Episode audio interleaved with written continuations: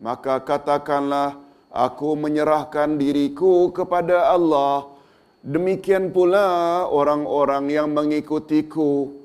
Dan katakanlah kepada orang-orang yang telah diberi Alkitab dan kepada orang-orang yang ummi apakah kamu mau masuk Islam? Ummi di sini musyrikun. Ummi makna asalnya apa makna asal ummi? Tak boleh membaca.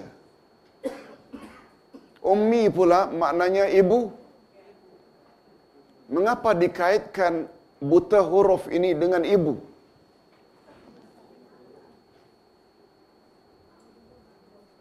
Bagus juga kita tahu sejarahnya. Ayat Quran bila turun dia turun sesuai dengan kondisi zaman ia diturunkan. Kaum ibulah yang paling banyak buta huruf. Itu sebabnya dinisbahkan, dibangsakan kepada ummi. Betul tak ummi itu maknanya my mother? Betul tak? Um, ibu. Karena kaum ibulah yang paling banyak dulunya yang buta huruf, maka dipanggil ummiyun, iaitu orang-orang yang buta huruf. Tapi hari ini, menurut statistik, 80% yang jadi masuk ke universiti adalah wanita. Bagus tak kita robah buta huruf kepada Abi? My father. Minta maaf. Minta maaf. Taklah, acah saja. Nak beritahu mengapa ummi, kata ulama tafsir, kerana Quran turun pada zaman itu majoriti kaum ibu buta huruf. Allah tak salah zaman zahiliyah dulu. Betul tak lebih kurang 70 100 tahun yang lalu kaum ibu pada umumnya kurang berpelajaran? Betul tak? Kalau tak salah 30 50 tahun yang lalu pun banyak lagi persepsi masyarakat kita ala perempuan tak payahlah sekolah tinggi. Ada istilah tak? Hadirin dan hadirat rahimakumullah. Ustaz teruskan. Sebenarnya Nabi Muhammad sallallahu alaihi wasallam sebenarnya Nabi Muhammad sallallahu alaihi wasallam sudah menjalankan tugas baginda dengan baik mengajak Yahudi Madinah agar meninggalkan penyelewengan yang mereka ada-adakan di dalam agama mereka. Betul tak Nabi Muhammad sallallahu alaihi wasallam muncul Yahudi dan Nasrani, kafir ahli kitab, telah menyimpang daripada ajaran Taurat dan Injil yang sebenar. Betul tak? Nabi Muhammad ada tegur tak? Ada. Dan agar mereka kembali kepada hakikat agama Islam yang sebenarnya, yaitu mengikhlaskan penghambaan atau ibadat hanya kepada Allah yang Maha Esa. Baginda telah mengemukakan hujah yang jelas tanpa sedikit pun mengandungi kesamaran. Tadi kita dah sebut. Tadi kita dah sebut. Insan yang paling banyak Allah curahkan keberkatan dalam dirinya, siapa dia? Siapa dia? Yang insan itu bila kita jadikan role model, garanti kita akan selamat dunia akhirat. Siapa dia? Nabi Muhammad sallallahu alaihi wasallam. Betul tak? Sehingga Allah sebut dalam surat Al-Ahzab ayat 21. Tolong ikuti. لقد كان لكم في رسول الله أسوة حسنة Sesungguhnya pada diri Rasulullah itu bagi kamu terdapat contoh teladan yang terbaik. Ini kata-kata siapa? Ini rekomendasi dari siapa? Allah. Betul tak semua cakap Allah benar belaka? Itu sebabnya kita merasa beruntung tak terlibat dengan kelompok sunnah Nabi. Kita betul tak jadi kelompok yang mengutamakan sunnah Nabi melebihi dari yang lain-lain? Yes, itu asasnya. Jangan lupa catat ayat 21 surat Al-Ahzab.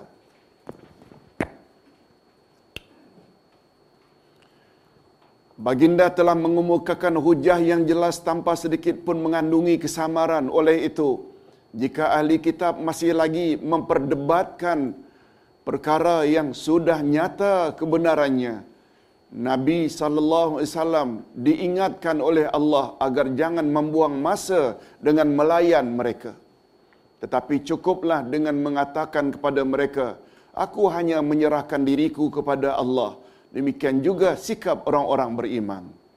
Nah, sikap orang-orang beriman macam ini. Hadirin dan hadirat, kadang-kadang dalam kehidupan sehari-hari kita ada tak berhadapan dengan kelompok-kelompok macam ini? Ada tak?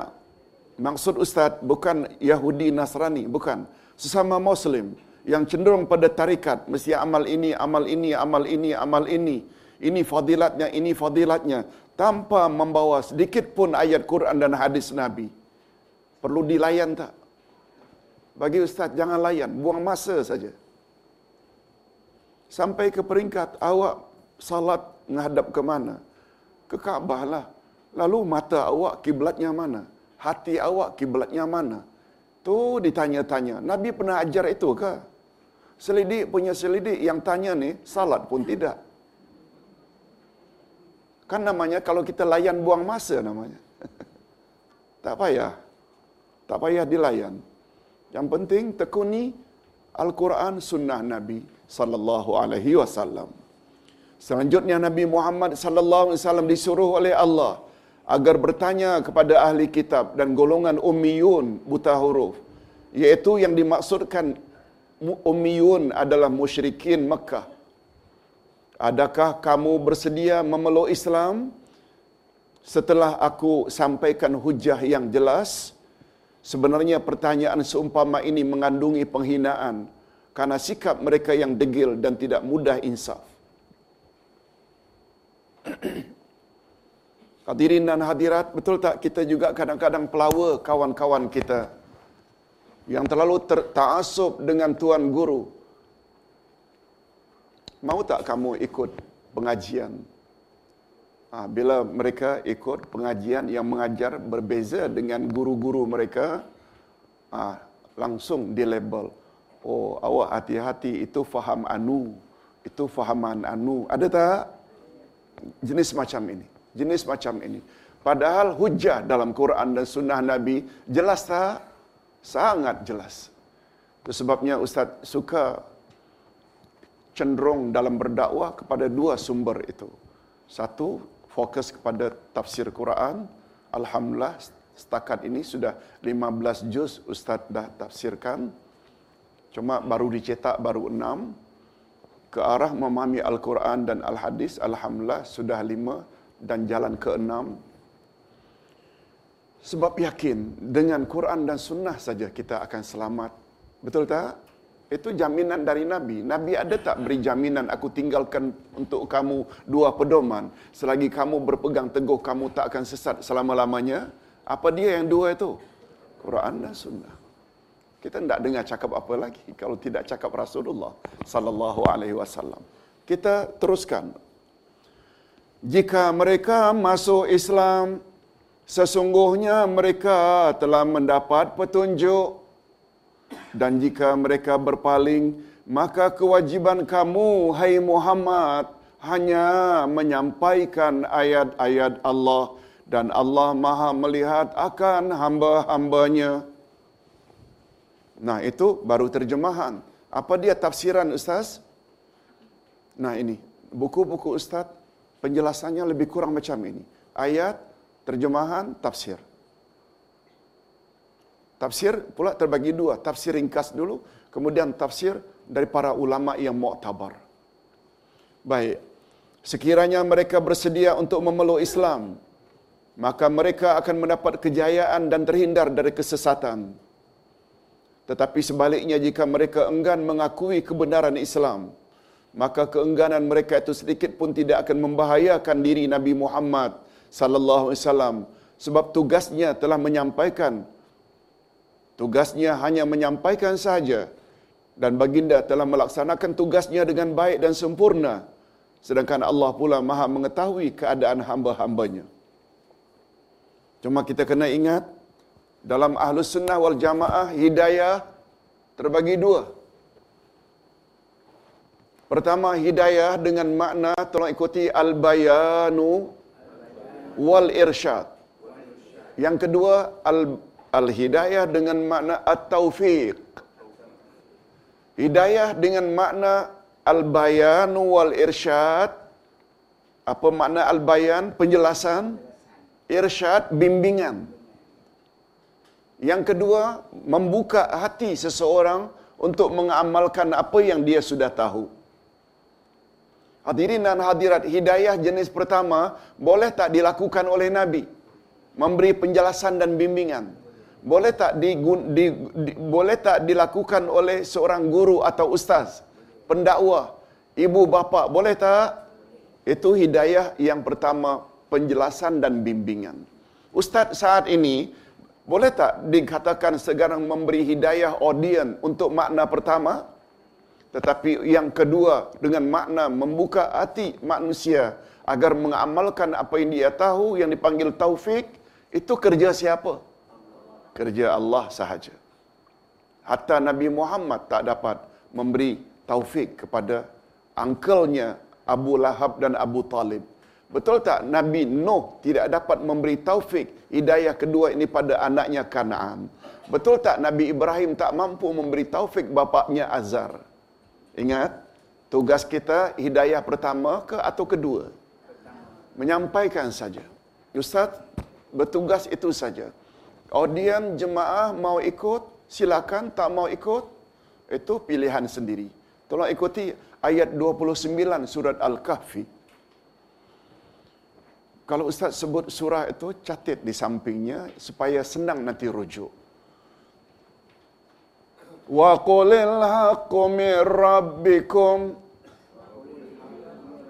Wa qulil haqqu min rabbikum syaa'a falyu'min wa man syaa'a falyakfur Katakan hai Muhammad kepada umatmu kebenaran yang aku bawa datangnya dari Tuhanmu. Betul tak Nabi menyampaikan saja? Coba dengar ancaman dari Allah pada ayat berikutnya. Siapa yang ingin beriman, silakan beriman. Dan siapa yang iling ingin memilih kafir, biarkan dia kafir, hai Muhammad. Hati-hati, ayat ini bukan bermakna, mengandung makna kita ada hak untuk memilih. Bukan. Ini dalam kaedah ilmu tafsir dipanggil, tolong ikuti, at-tahdid. At-tahdid maknanya, arahan tetapi mengandung makna ancaman. Dalam bahasa kita pun ada, ibu-ibu dan bapa-bapa sekalian, berkali-kali anak dilarang, jangan nak panjat pokok jambu belakang rumah, lebih-lebih lagi menjelang maghrib. Habis asar, syaitan sedang lalu. Kata Nabi dalam hadis sahih riwayat Imam Muslim, tiba-tiba ada keperluan balik awal. Lebih dari biasa, lebih awal dari biasa. Tiba-tiba lihat anak sudah ada di atas pokok jambu. Nak naik lagi nak, jangan turun. Sampai ke pucuk nak kalau boleh. Ada arahan tak? Arahan menyuruh, sebenar-benar menyuruh atau ancaman? Yes, bahasa kita macam itu. Betul tak? Jadi ayat tadi itu dia mengandung ancaman. Bukan maknanya kebebasan memilih. Nah, ini gunanya kita belajar tafsir. Baiklah hadirin dan hadirat rahimakumullah. Kita teruskan dengan penjelasan berikut. Setelah Allah menceritakan tentang sikap ahli kitab dan musyrikin pada ayat-ayat sebelumnya, maka ayat berikut ini ditujukan khusus kepada orang-orang Yahudi yang sezaman dengan Nabi Muhammad sallallahu alaihi wasallam. Jangan lupa bila sebut Muhammad sambung sallallahu alaihi wasallam. Ustaz tambah satu lagi lah. Tadi kan Nabi naik tiga tangga, kata Nabi amin. Mengapa Nabi sebut amin? Karena Jibril berdoa celaka orang yang mendapat Ramadan. Tapi begitu berakhir Ramadan dosa-dosanya tidak diampuni juga oleh Allah.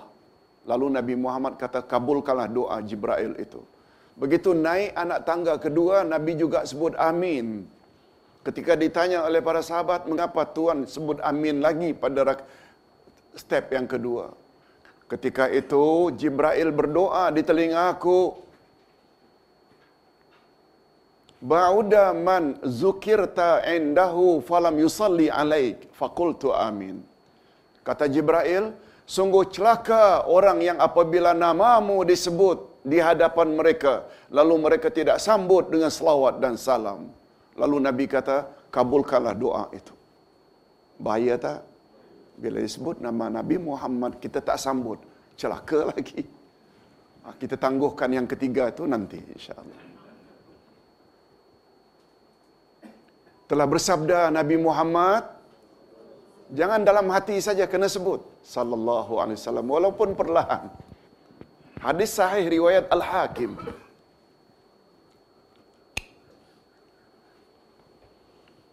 Allah Subhanahu wa taala selanjutnya maaf Maka ayat berikut ini ditujukan khusus kepada orang Yahudi yang sezaman dengan Nabi Muhammad sallallahu alaihi wasallam yang berazam untuk membunuh baginda sallallahu alaihi wasallam. Lihat jahatnya bapa-bapa dan ibu-ibu dalam masalah membunuh para nabi.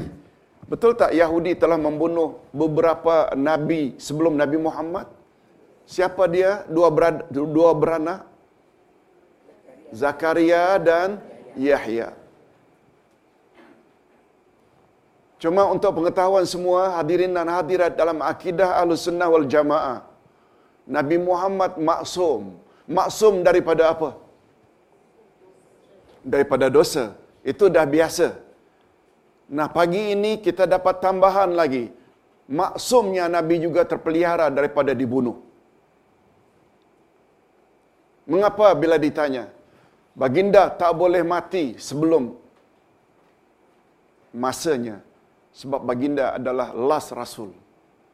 Andai kata terdedah dengan pembunuhan sedangkan ajaran Allah belum lagi selesai disampaikan. Betul tak?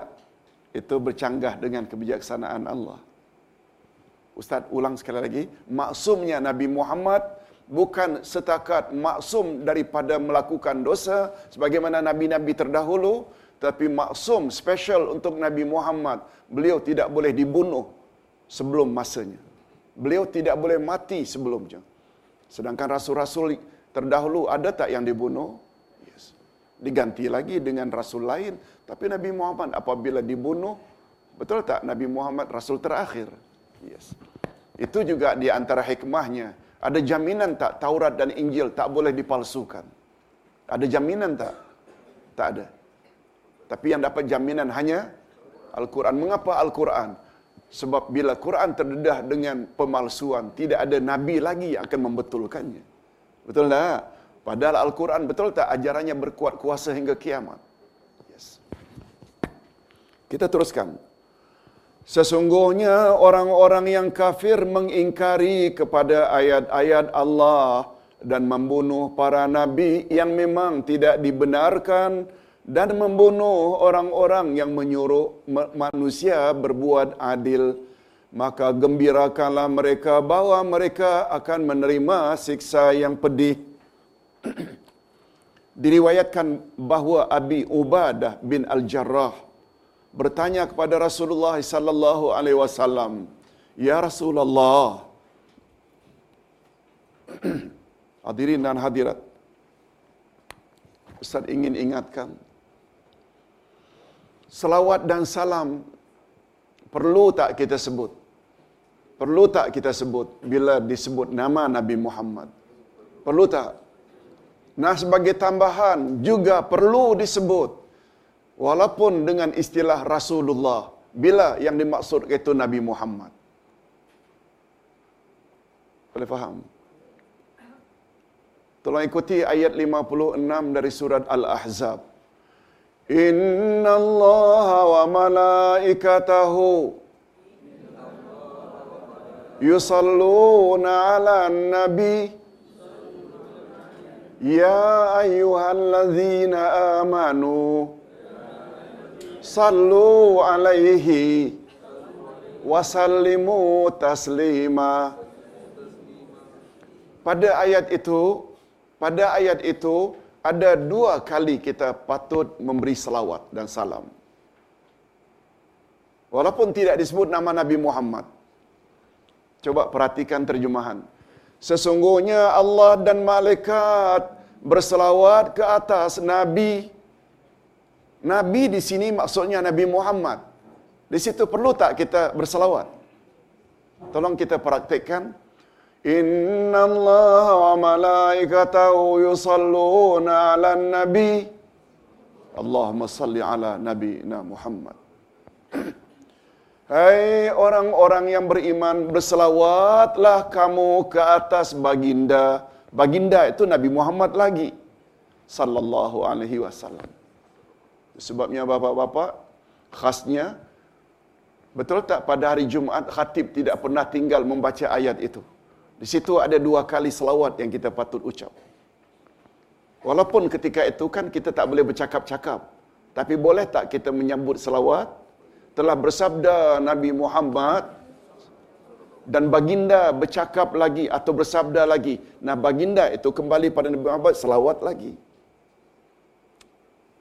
Hatta kita dengar CD, hatta kita dengar ceramah dalam CD atau dalam televisyen atau radio, penceramah menyebut telah bersabda Nabi Muhammad, kita yang mendengar ini, bagus tak sambut dengan selawat dan salam? Kalau tidak, bahaya celaka kata malaikat tadi.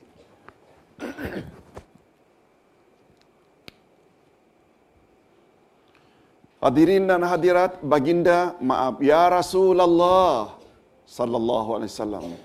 Manusia manakah yang paling berat siksaannya pada hari kiamat? Baginda sallallahu alaihi wasallam menjawab, orang yang membunuh nabi dan orang yang menyuruh melakukan perkara mungkar dan melarang melakukan perkara ma'ruf. Itulah manusia yang paling dahsyat siksaannya di akhirat. Kemudian baginda sallallahu alaihi wasallam membaca ayat di atas. Selanjutnya baginda bersabda lagi, "Wahai Aba Ubadah, Bani Israel telah membunuh 43 nabi pada awal siang secara serentak." Oh, rupanya dari sini kita dapat tahu yang Yahudi bunuh hanya bukan hanya Zakaria dan anaknya Yahya. Berapa di sini? 43 orang nabi dibunuh oleh Bani Israel. Dan atas sebab itulah maka bangkitlah 170 ahli ibadat yaitu orang-orang saleh Bani Israel menasihati para pembunuh yaitu dengan menyuruh mereka melakukan perkara ma'ruf dan mencegah mereka melakukan perkara mungkar. Lalu mereka membunuh semua ahli ibadat itu pula pada akhir siangnya yang sama. Hadis ini dikeluarkan oleh Ibnu Jarir. Dahsyat Bani Israel ini bukan yang sekarang saja yang dulu-dulu. Masya Allah Hadirin dan hadirat rahimakumullah. Ayat di atas menggambarkan betapa jahatnya sikap ahli kitab yang sanggup membunuh para nabi seperti Nabi Zakaria dan anaknya Nabi Yahya alaihissalam. Dan juga membunuh para ulama mereka yang ikhlas berdakwah menyampaikan kebenaran ilahi dan keadilan. Oleh itu, sangatlah wajar kalau mereka disiksa dengan siksaan yang pedih di dunia dan di akhirat. Adapun ungkapan gembirakanlah kepada mereka dalam ayat di atas mengandungi isyarat penghinaan untuk mereka daripada Allah. Sepatutnya gembirakan mereka ke atau sampaikan berita sedih. Sepatutnya. Istilah dalam ilmu tafsir ada dua. Gembira ada yang membawa makna happy yang sebenar. Wabashiris sabirin. Allah kan menyebut dalam surat Al-Baqarah ayat 155 kamu pasti akan diuji oleh Allah dengan kebuluran, kelaparan, dengan ketakutan, dikurangi harta, dikurangi jiwa dan dikurangi buah-buahan. Wabashiri sabirin Sampaikan hai Muhammad berita gembira kepada orang yang sabar menghadapi ujian itu. Betul tak sabar ini maknanya berita gembira di sini berita gembira sebenarnya? Betul tak? Sebab setelah itu disebut bahawa mereka mendapat hidayah, selawat dan rahmat. Tetapi gembira di sini ni betul tak mengandung makna penghinaan? Yes, penghinaan. Bergembiralah kamu bahawa menunggu untuk kamu siksa di akhirat nanti terhadap orang-orang yang degil. Tolong ikuti apa kata Allah pada ayat berikutnya. Ulaika allazina habitat a'maluhum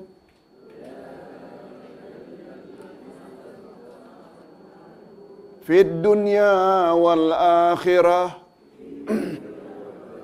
Wa ma lahum min nasirin. Mereka itu adalah orang yang telah lenyap pahala amalnya di dunia dan akhirat. Dan mereka sekali-kali tidak memperoleh penolong. Allah SWT membatalkan semua amal mereka yang telah melakukan jenayah yang tersebut di atas dunia dan akhirat. Di dunia mereka terhina dalam pandangan manusia sebab mereka berada dalam kesesatan dan kebatilan. Ini di dunia, keburukan mereka ini didedahkan oleh Allah melalui lisan para nabi dan rasul. Dengan demikian kewibawaan mereka menjadi hancur. Adapun di akhirat nanti, semua kebaikan mereka akan lenyap dan musnah serta tidak diberikan ganjaran pahala sedikit pun oleh Allah. Malahan disediakan untuk mereka siksaan yang kekal abadi di dalam neraka. Mereka sekali-kali tidak akan ada penolong. Allahu Akbar. Bahaya tak bila orang yang tidak suka mendengar nasihat? Betul tak? Janganlah ulangi buat macam itu. Janganlah, tidak, tidak, tidak. Terus saja hidup bermewah-mewah. Walaupun dibenci, akhirnya betul tak merana dunia sebelum di akhirat. Betul tak? Ini berlaku di mana-mana. Allahu Akbar. Bila itu berlaku, betul tak? Penyesalan dah tak ada guna lagi. Orang yang selama ini disanjung-sanjung, betul tak? Jantuh merudum maruahnya. Betul tak?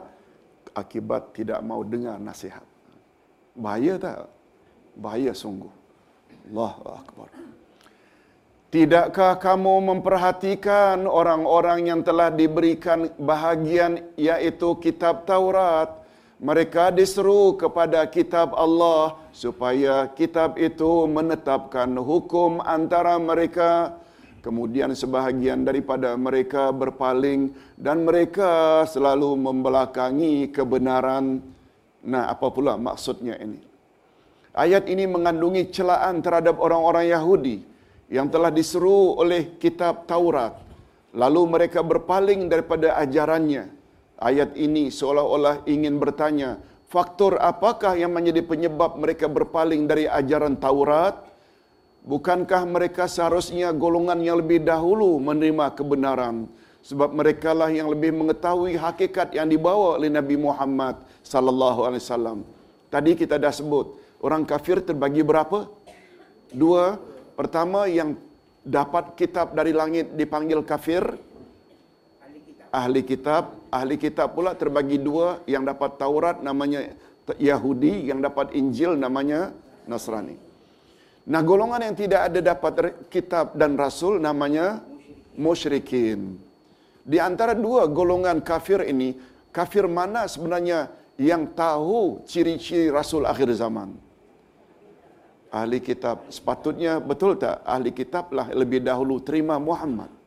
Yes. tapi sayangnya tidak. Pada ayat berikutnya Allah menyebut penyebab utama mengapa mereka berpaling. Mereka berpaling karena ada dakwaan ini. Tolong ikuti zalika bi annahum qalu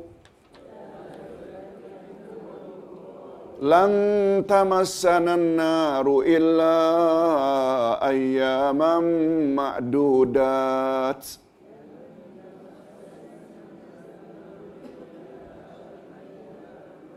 wa gharrahum fi dinihim ma kanu yaftarun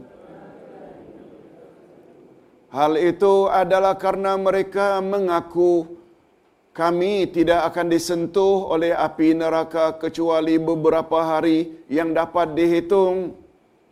Mereka diperdayakan dalam agama mereka oleh apa yang selalu mereka ada-adakan. Dalam ayat ini Allah menyebut dua penyebab utama mengapa orang Yahudi berpaling dari ajaran Taurat dan menolak ajaran dibawa oleh Nabi Muhammad sallallahu alaihi wasallam. Pertama, keyakinan mereka akan terlepas daripada siksaan Allah di akhirat walaupun apapun dosa yang mereka lakukan oleh mereka. Hadirin dan hadirat, dakwaan mereka itu betul ke atau hanya perasaan? Perasaan. Malahan mereka mendakwa bahawa mereka tidak akan disentuh oleh api neraka kecuali hanya untuk beberapa hari saja.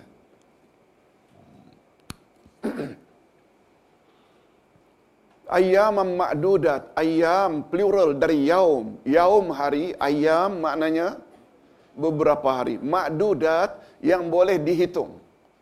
Adat maknanya hitung. Yang boleh dihitung, beberapa hari yang boleh dihitung.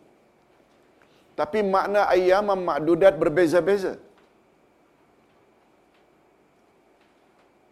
Ustaz buat contoh. Kalau tadi kita baca ayat 183 Al-Baqarah tentang kewajiban melakukan puasa. Tolong ikuti. Ya ayyuhalladzina amanu. Kutiba ala kutiba alaikum asyam kama kutiba alal ladzina min qablikum la'allakum tattaqun ayyaman ma'dudat Eh orang-orang beriman diwajibkan ke atas kamu berpuasa sebagaimana telah diwajibkan ke atas umat sebelum kamu. Mudah-mudahan dengan berpuasa kamu jadi insan yang bertakwa. Ayyaman ma'dudat hanya beberapa hari yang boleh dihitung. Dia tak ada kena mengena dengan ayyaman ma'dudat Yahudi ini. Nabi ditanya, Ya Rasulullah, kita disuruh puasa Ramadan ayyaman ma'dudat. Apa maksud ayyaman ma'dudat? Hari-hari yang berbilang-bilang. Coba dengar jawaban Nabi. Nabi isyaratkan, ayyaman ma'dudat maknanya hakaza. Ayyaman ma'dudat maknanya begini. Nabi gerakkan tiga kali tangannya. Maknanya tiga puluh hari. Ramadan. Wa ahyanan sometimes Nabi gerakkan dua kali dan kali ketiga Nabi lipatkan ibu jari. Boleh faham? Kadang-kadang 30, kadang-kadang 29. Itu makna ayaman makdudat pada ayat 184. Nah ayaman makdudat di kalangan orang Yahudi, kami tidak akan masuk neraka kecuali beberapa hari.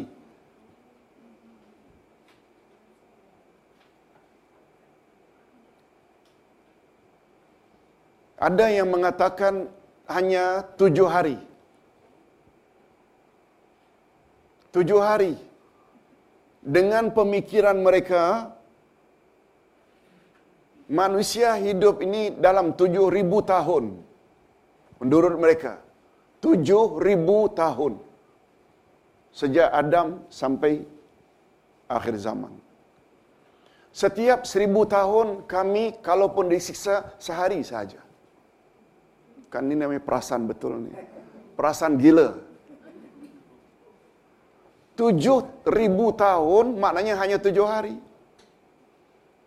Hadirin dan hadirat, betul tak ini hanya dakwaan belaka? Tapi karena Allah cerita dalam Quran, kita percaya tak?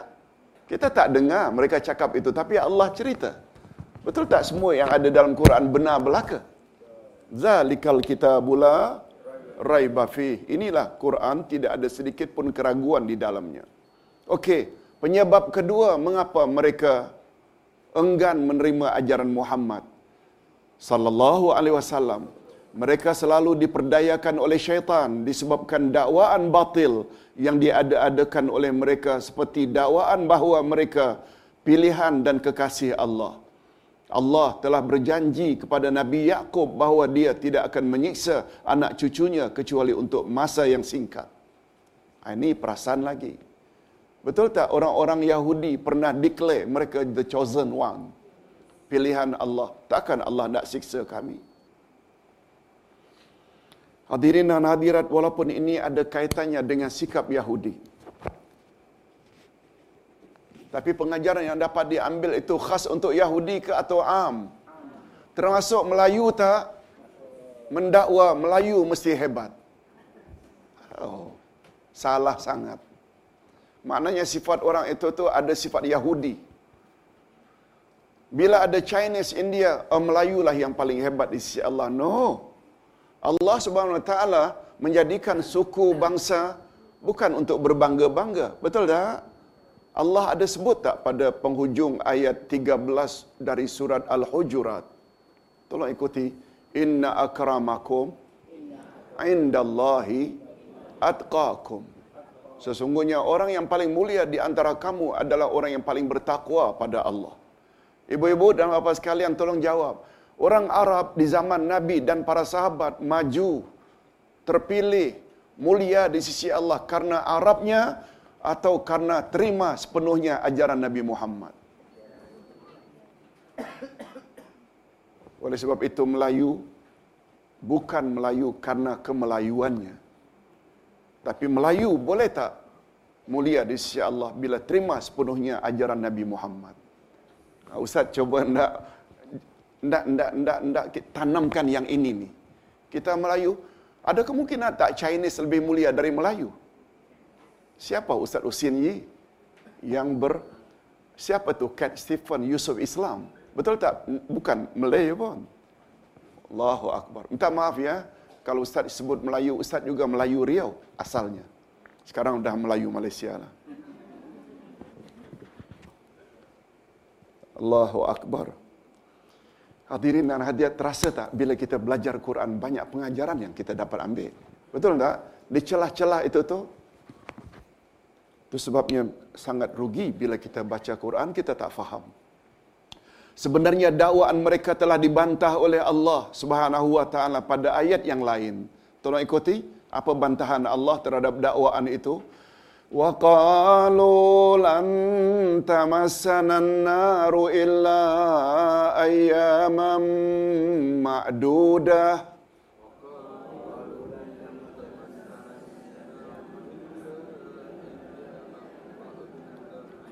Qul attakhaztum indallahi ahda. Falan yukhlifallahu ahda. Am taquluna lallahi ma la ta'lamun.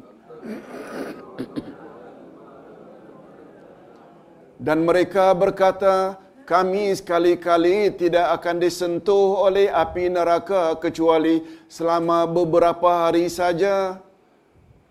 Lalu Allah suruh Nabi Muhammad menyampaikan pada mereka. Katakanlah hai Muhammad kepada Yahudi itu, Adakah kamu sudah menerima janji daripada Allah sehingga Allah tidak akan memungkiri janjinya?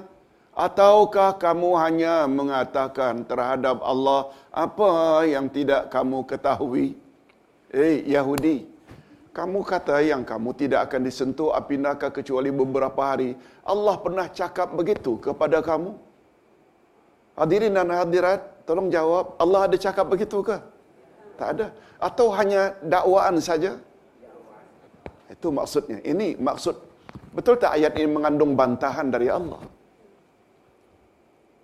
Jadi berdasarkan ayat ini, nyatalah bahawa dakwaan mereka itu hanya mengandungi dua kemungkinan saja. Yang pertama, dakwaan mereka bersesuaian dengan janji Allah untuk mereka.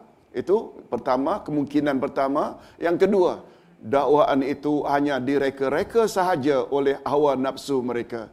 Dan inilah kemungkinan yang lebih tepat karena Allah tidak pernah memungkiri janjinya. Demikian dalam mana-mana kitab apapun. Allah Subhanahu wa taala menyebut pada ayat yang terakhir, tolong ikuti. Fa kaifa idza jama'nahum liyaumin la raiba fihi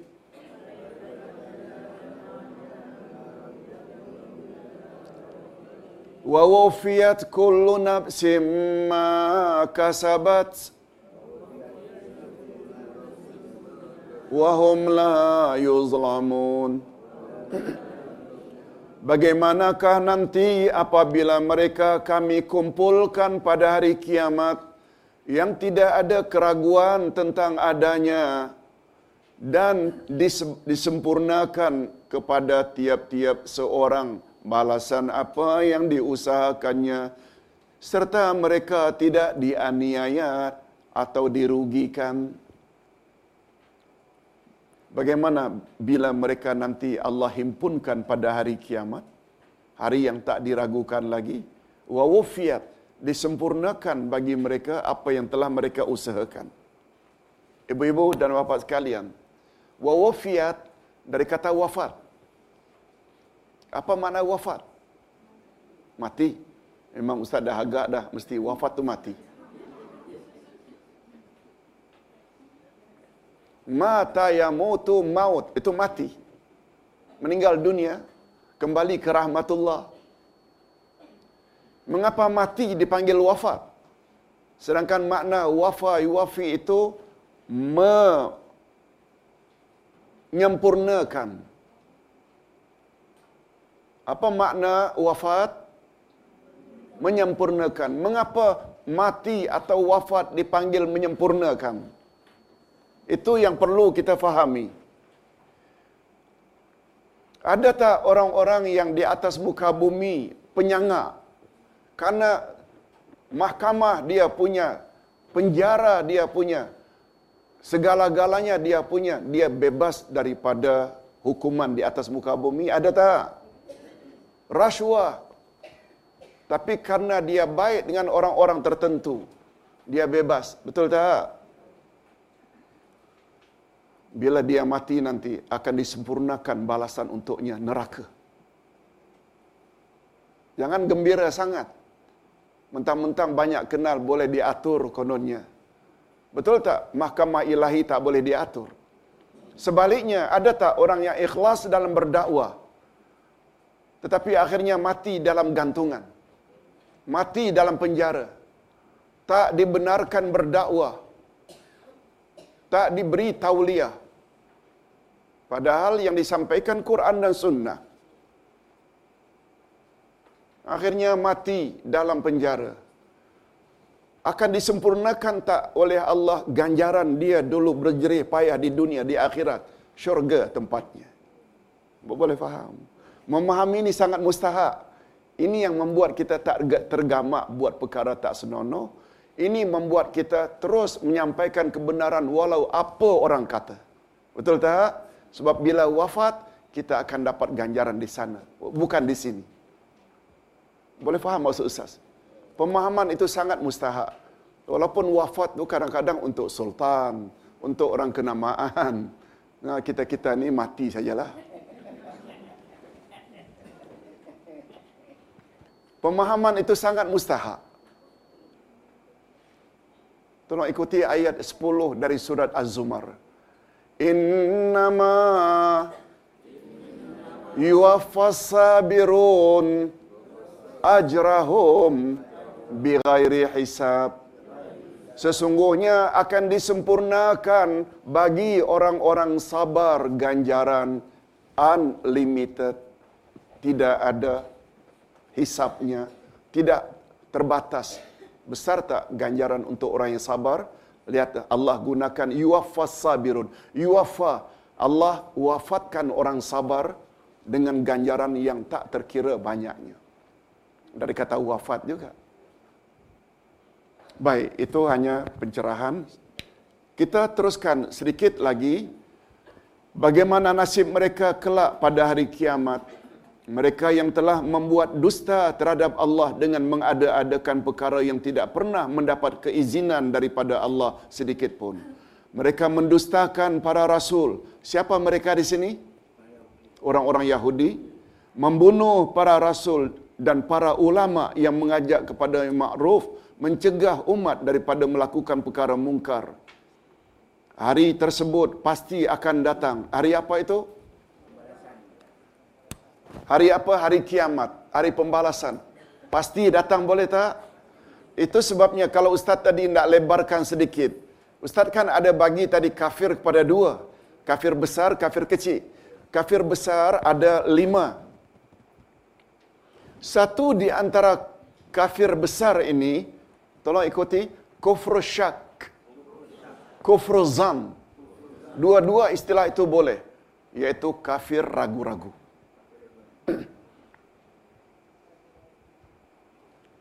Kafir besar boleh tak membuat orang jadi murtad? Boleh tak?